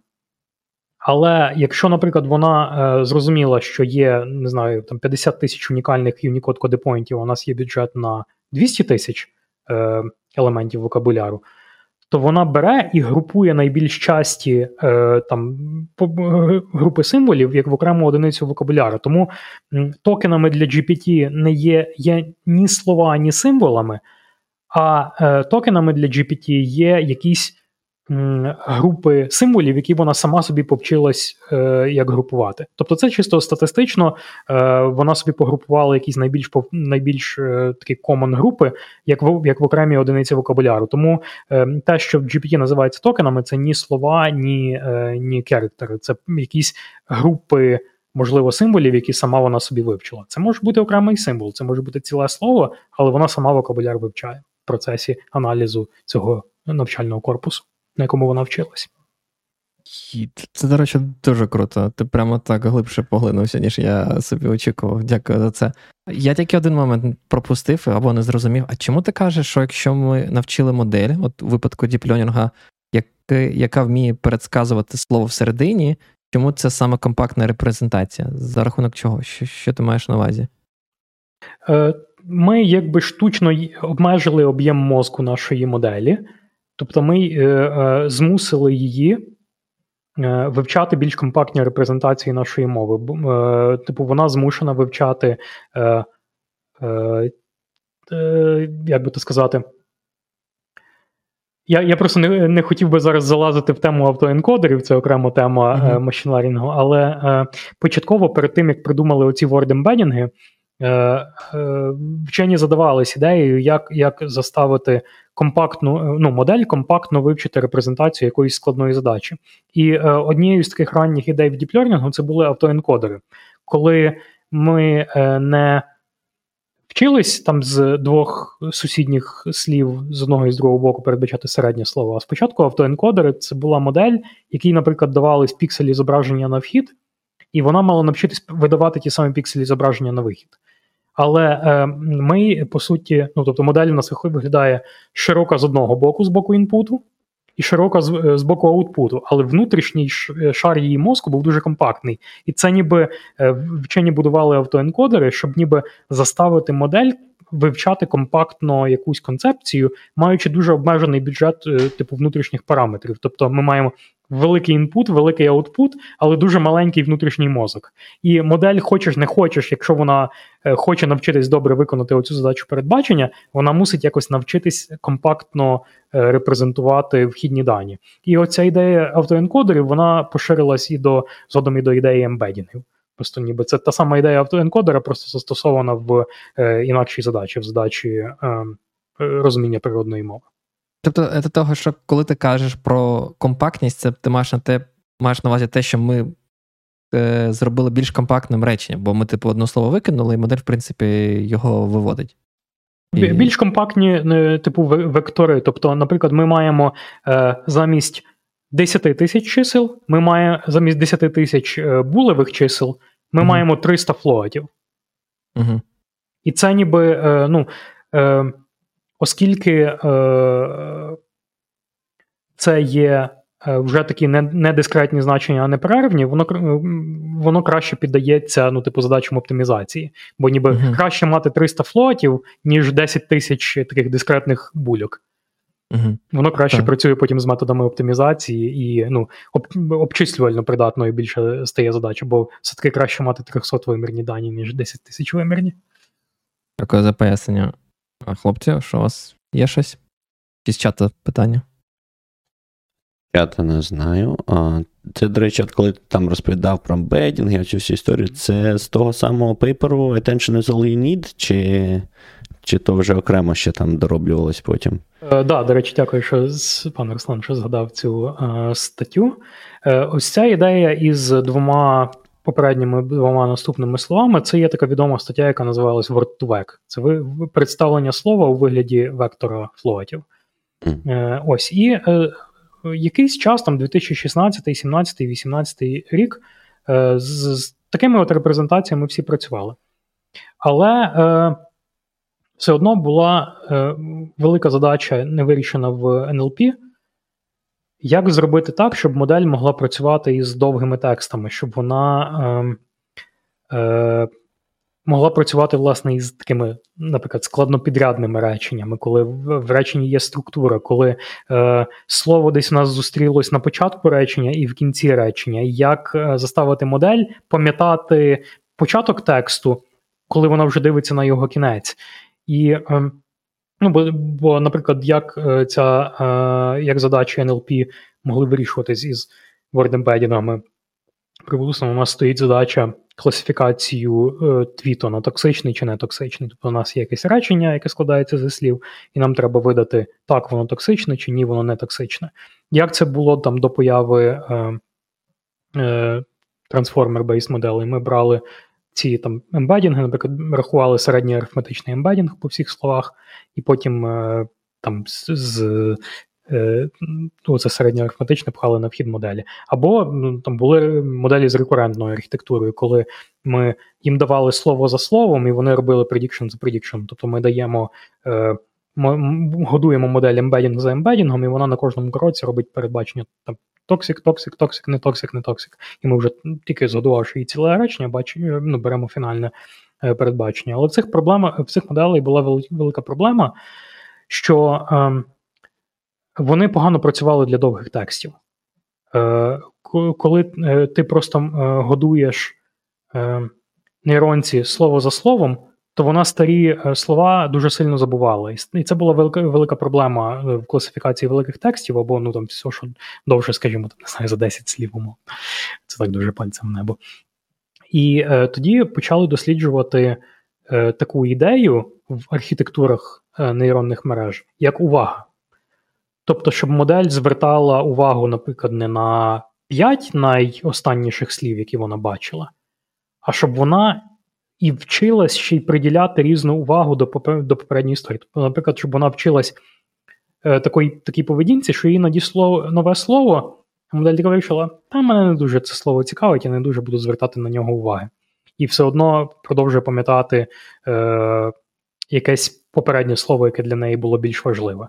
Ну і такий великий ну, е, архітектури із е, увагою із attention механізмом існували. Е, до появи трансформерів, але трансформер він зробив досить велику революцію в архітектурах цих е, моделей, тому що він дозволив вирішити задачу атеншену обчислювально ефективно. Е, попередні до появи до появи трансформера моделі могли е, моделювати механізм attention, тобто вибіркової уваги до того чи іншого слова. Але трансформер дозволив це е, робити досить обчислювально ефективно і паралелізовано. І, відповідно, там нашаровувати ці attention леєри один на один, що дозволило набагато точніше вирішувати е, предиктивні задачі по ну, по, по мові. І це якраз один із хороших прикладів того, як ми знання своє про предметну область вбудували в архітектуру моделі. Тобто, цей attention механізм він базується на нашому е, припущенні про те, що людина, читаючи текст, вона якось вибірково звертає увагу на попередні слова, які вона бачила в цьому тексті. І, типу, нас цікавить не там п'ять останніх слів, які ми побачили перед наступним, а ми якось собі ну, у нас погляд якось бігає і привертає різну увагу до різних слів, які трапляються в тексті. Скажімо, артикль для нас не особливу якусь роль е, може грати. Але, наприклад, якщо є текст, е, не знаю, е, пан Руслан запитав. Е, задав питання про трансформер моделі, бо він про ці моделі чув. І от саме це розуміння, що він відноситься до пан Руслан, це важливе от в механізмі е, attention, щоб е, модель могла співвіднести слово він, яке зустрілось в тексті пізніше, із словом пан Руслан, який вона побачила в тексті раніше, і щоб її ті наступні слова не замилювали е, очі. І е, трансформер це була е, ідея архітектурного елемента в моделі, який обчислювально ефективно вирішує задачу цього, цього вибіркового атеншену. Прям круто. І, крім того, один з авторів е, цього якраз пейперу це харків'янин, який закінчив ХПІ. Мало хто про це знає, але те саме. Е, хоча ця стаття дала поштовх всьому цьому хайпу з LLM і таке інше, але там українці теж свою руку доклали. Да, ти прямо, е... Мені здається, ти вже це зазначав, коли ми про чат GPT розмовляли. Тобі прямо так, так. душу гріє кожен раз, коли то слід. Так, і дуже подібно до. Е, от я згадував Word2Vec і задачу передбачення середнього слова. Е, яку задачу вчаться вирішувати мовні моделі? Власне, задача мовного моделювання звучить дуже просто. В тебе є N попередніх слів, передбач наступне слово. Дуже подібно до тої задачі із передбаченням середнього слова, але трошки по-іншому сформульовано. В тебе є попередні слова, і тобі треба передбачити наступне. І е, задача, яку вчиться вирішувати мовну модель, це якраз ось така задача. В тебе є попередні слова, передбач, яке найбільш ймовірно слово е, з'явиться далі. І чому е, вирішення цієї задачі е, породило цей весь фурор навколо Е, генеративних моделей навколо там чат GPT, Copilot і там інших, тому що якісно вирішити задачу мовного моделювання в загальному випадку дуже тяжко. Якщо уявити, е, що в нас взагалі може бути попередніми словами і що може бути е, наступним словом в загальному випадку. У нас не йде мова тільки про те, щоб генерувати якийсь не знаю, там текст, припустимо, маркетингових релізів. А в нас попередніми словами можуть бути рядки в рівнянні, і нам треба продовжити це рівняння. В нас може бути вірш, і нам треба дописати цей вірш. У нас може бути код на Python, і його треба дописати внятним кодом на Python. Тому вирішити задачу мовного моделювання в загальному випадку дуже тяжко. І трансформер е, архітектура дозволила добитись набагато кращих показників в задачі мовного моделювання. А якщо ми добре вирішуємо задачу мовного моделювання, то ми можемо генерувати набагато якісніший текст. Тому, власне, от е, ну, такий вийшов якби сніговий ком. Е, Трансформер дозволив добре вирішити задачу мовного моделювання, а добре вирішити задачу мовного моделювання означає вміти добре генерувати текст. І е, це породило от такий ріст уваги до до е, генеративних мовних моделей і до таких е, текстових асистентів, тому що трансформер допоміг. ну, Трансформер і пару інших прийомів дозволили дозволили добре вирішити задачу е, таких генерацій текстів. Я думаю, що нам потрібно. Мені вже пана Юра трошечки жалко. Розмовляє, розмовляє, в нього, мабуть, вже в горлі пересохло. Треба закінчувати. Це, до речі, дуже цікава штука. Я думаю, ми обов'язково продовжимо. Мабуть, можемо поговорити про якісь інші теми, якщо Е, пан Юрій захоче до нас прийти. Ну, я а... про це можу 100-500 годин говорити. Я ж якби викладав ці дисципліни в навчальних закладах, тому мене головне вчасно зупинити. У мене, у мене типу, мабуть, наостанок тільки одне маленьке питання, суто для себе прояснити. Generative AI, чому він він виділяється як окремий клас чи не клас? Ну, він ж по факту не є якимось окремим класом. Це, ну, Чому це, це взагалі так сталося? Як е, ставитись? Так, Класне питання насправді, бо я от не зачепив, е, які бувають види моделей. От Я роз... згадав там найпростіші моделі: K-nearest neighbors, Decision Tree, ну, там лінійна регресія. Потім ми перейшли з того до нейронок. Але так за своєю природою, якщо брати е, знову ж таки задачу supervised learning, тобто регресії або класифікації, за своєю природою моделі е, бувають дискримінативні або генеративні. Е, дискримінативні це не про те, що воно там когось за за расовою чи віковою статевою ознакою дискримінує, а те, що модель вчиться, от якщо ми візьмемо класифікацію, не знаю, спаму від неспаму, е, вона вчиться відділяти спам від неспаму, от моделюючи якби такий кордон між між спам-даними і не спам-даними. Тобто вона напряму вивчає кордон між одним класом і іншим. Бо вона вчиться відділяти. Слово дискримінація з латини це якби відділення, розділення одного від другого. І вона вчиться, ніби в навчальній вибірці між позитивним класом і негативним класом провести кордон. А генер... Тобто, говорячи в математичних термінах, вона вчиться моделювати P від Y за умовою X. Тобто, маючи X, вона вчиться моделювати умовний Y. А генеративна модель вчиться зрозуміти природу одного класу і природу іншого класу, і, ну, наприклад, за правилом Байеса, якщо ми знаємо там розподіл одного класу, розподіл іншого класу, за там за правилом Байеса ми можемо побачити, на що наш приклад більше подібний до першого розподілу чи до другого розподілу, і таким чином прийняти рішення, той це клас чи інший. Тобто воно вчить не кордон, а воно вчить природу одного е, явища і природу іншого явища. І в цьому є е, прикольний бонус, що якщо ми вивчили наш розподіл, то ми з нього можемо, ну, типу draw at random нові приклади. Якщо ми вивчили параметри розподілу, то ми можемо генерувати нові датапойнти в цьому розподілі. І тому, е, якщо ми вивчили природу якогось класу, наприклад, класу е, котик чи класу собачка, то ми можемо генерувати нових котиків, генерувати нових собачок. Ну і на на, на такій ідеї базуються генеративні моделі. Звичайно, ну, якщо брати такі більш е, сучасні недавні речі, типу Гани, Diffusion моделі, то там апарат е, суттєво складніший, але природа є приблизно така, що ми можемо взяти якийсь. Е, е, Згенерувати якийсь рандомний вектор і прогнавши його через вивчений розподіл, перетворити його в екземпляр якогось конкретного виду класу. Тобто, е, як ті самі гани, наприклад, працювали, ми е, брали, генерували вектор рандомного шуму, і він перетворювався нам в якесь в якесь зображення. Ну, от, от схожим чином е, працюють такі от круті deep learning based генеративні моделі також. Ну а в, в випадку з текстом. Е, Якби генерація йде із коробки, тому що оскільки ми вирішили задачу мовного моделювання, маючи якийсь n слів на вхід передбачити наступне найбільш ймовірне слово, то воно зразу піддається е, задачі генерації. Ми даємо якийсь е, або порожній текст на вхід, або якийсь якийсь текст затравку на вхід, і воно собі далі генерує відповідь, бо вона була навчена робити таку задачу.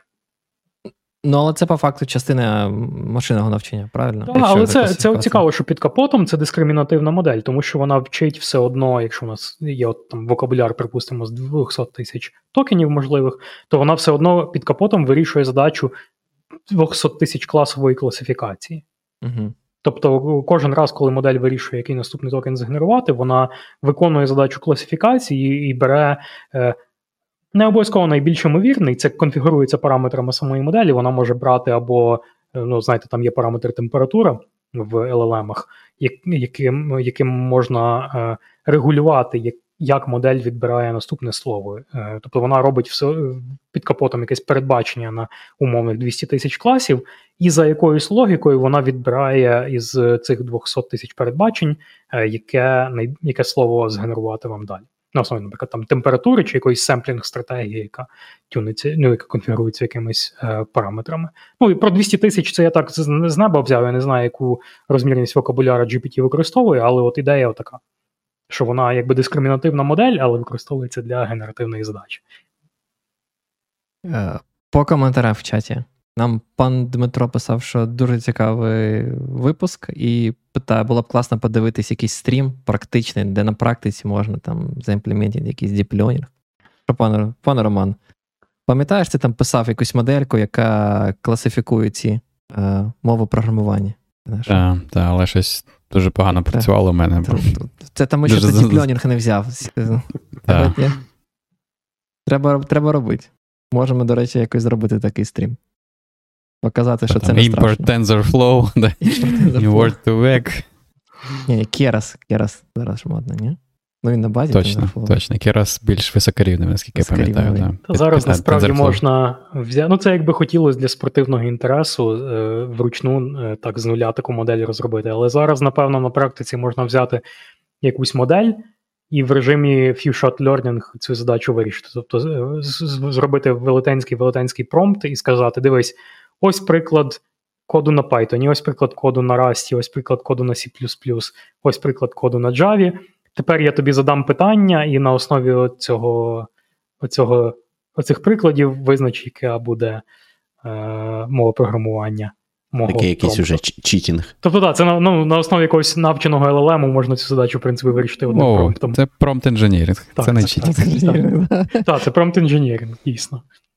Причому це це, це використання LLM в режимі few-shot learning. Це це солідні речі, хлопці. Промпт інженіринг. Що це тут? Ми солідні хлопці. Ладно, я солідний хлопець. Я, Мене, будь ласка, промпт інженірингом не треба пропонувати займатися. Не, не будеш цим стеф промпт інженіром? Ні, стеф промпт інженіринг то трошечки в інше. Я, я тоді, тоді це точно буде, мабуть, причина. Якщо якщо колись е, е, як це AI замінить програмістів або чат GPT замінить програмістів, тоді я точно скажу ні, я піду піду в менеджмент. Я програміст. Морати руки об промпт я не буду. Е, Пан Константин питає, що можете порадити е, як наступний крок після курсу Andrew NG, походу, да? А, Ну так.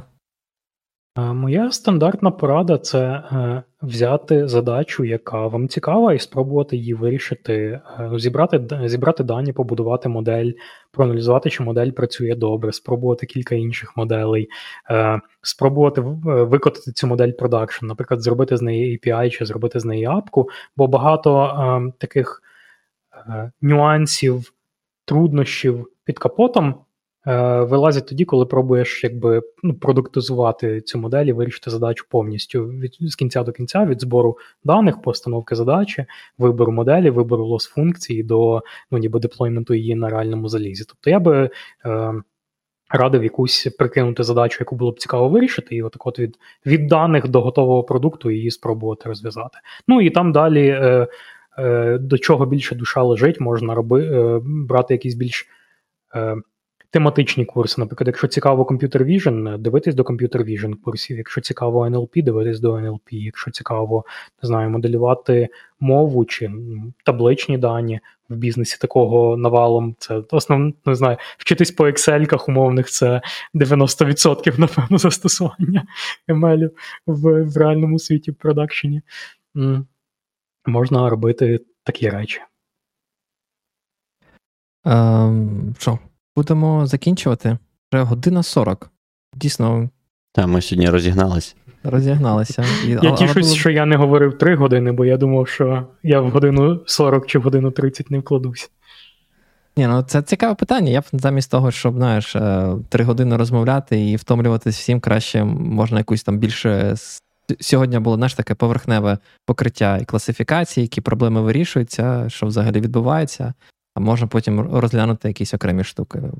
А, Супер, якщо будуть якісь запити поговорити глибоко на більш конкретну тему, то та, за, е, давайте знати, запрошуйте, буду радий про щось е, поговорити або порадити експерта, який може про це поговорити.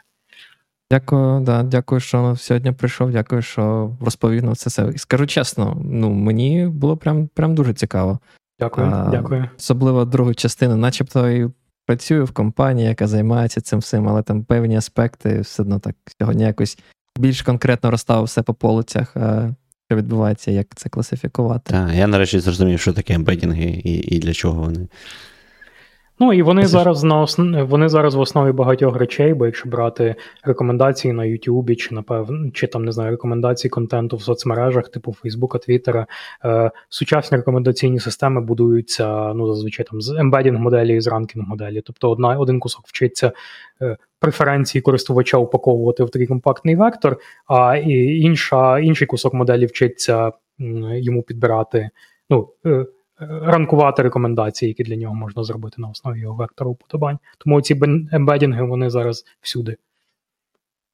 ще, до речі, побачив, що сьогодні у нас в чаті був е, Данило Глинський, він там прям багато чого писав про про машин-льонінг і про я ці тільки штуки. хотів сказати, чат сьогодні просто там я бачу всі в темі. Я думав, у нас аудиторія це ці а, пошанов... пошановувачі систем дій, програмування, а тут ще й розбираються всі машинними навчанням, крім того. Ну, клас, так, клас, дуже приємно таке бачити. Ну, я так зрозумів, що курс Андріанга всі знають, і ну, бачу, дійсно, що багато людей цим цікавляться і хочуть знати, як це працює. Я завжди маю велику повагу до бажання розібратися, як як речі працюють під капотом. Так, так потрібно завжди. А все, тоді я пропоную фіналіти. Дякую, що всі сьогодні були з нами і в чаті. Дякую тобі, Юро, що прийшов в гості. Дуже було цікаво послухати це все. Хочу нагадати всім обов'язково продовжити підтримати Збройні Сили України. Донайте кожен день донайте, тільки завдяки їм. Принаймні, ми з Юрою можемо спокійно жити на території України. От, Це це дуже важливо. Нам треба не забувати, завжди постійно підтримувати. Я Мені соромно, ми все ще не вивели гроші, які отримали за підписку на цей канал. Мені потрібно там податкові І наші штуки мільйони, владити. мільйони владити, доларів. Да. Пан пан Руслан їх всі не пропив, не переживайте. Буде за три місяці буде у нас, е, як це називається? Що пишуть люди, коли Квартальний звіт. звіт, звіт, да. Буде квартальний звіт про про, до, про доход. Як податково. Як податково. ФОП, А ні, ти вже, ви вже не ФОПи, не?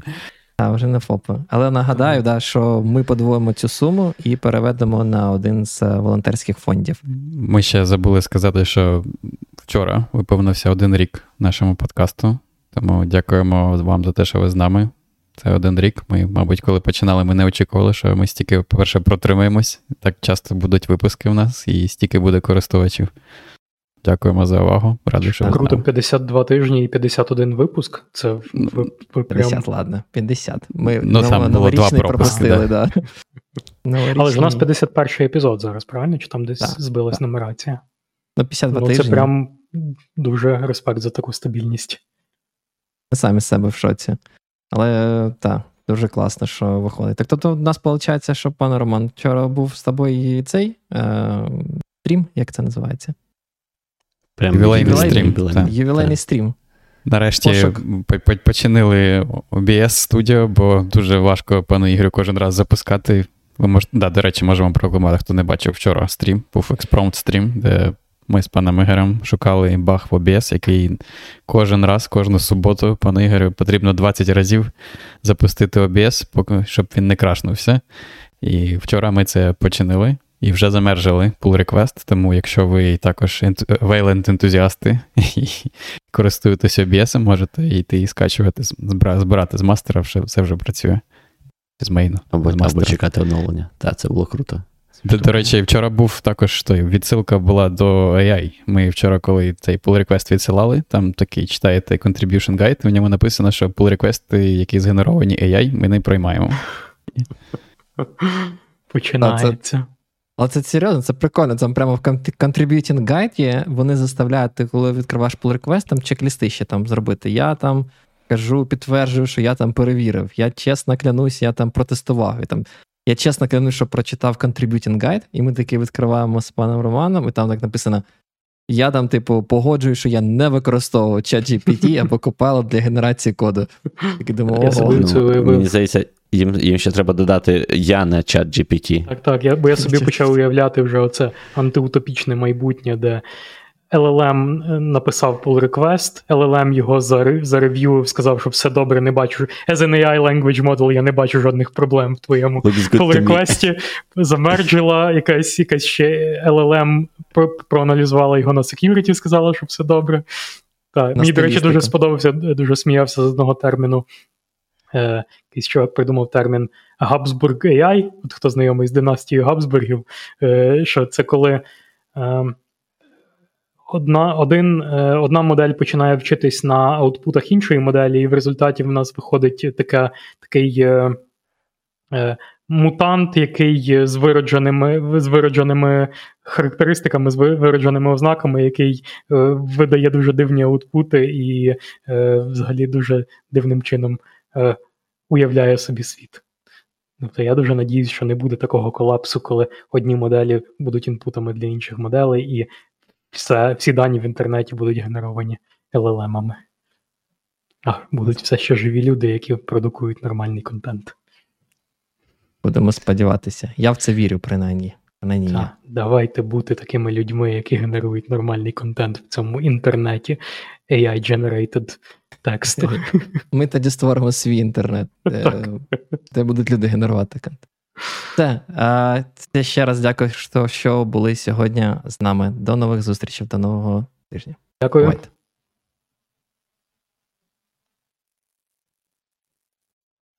Секундочку. Що, OBS крашнувся? Гірше.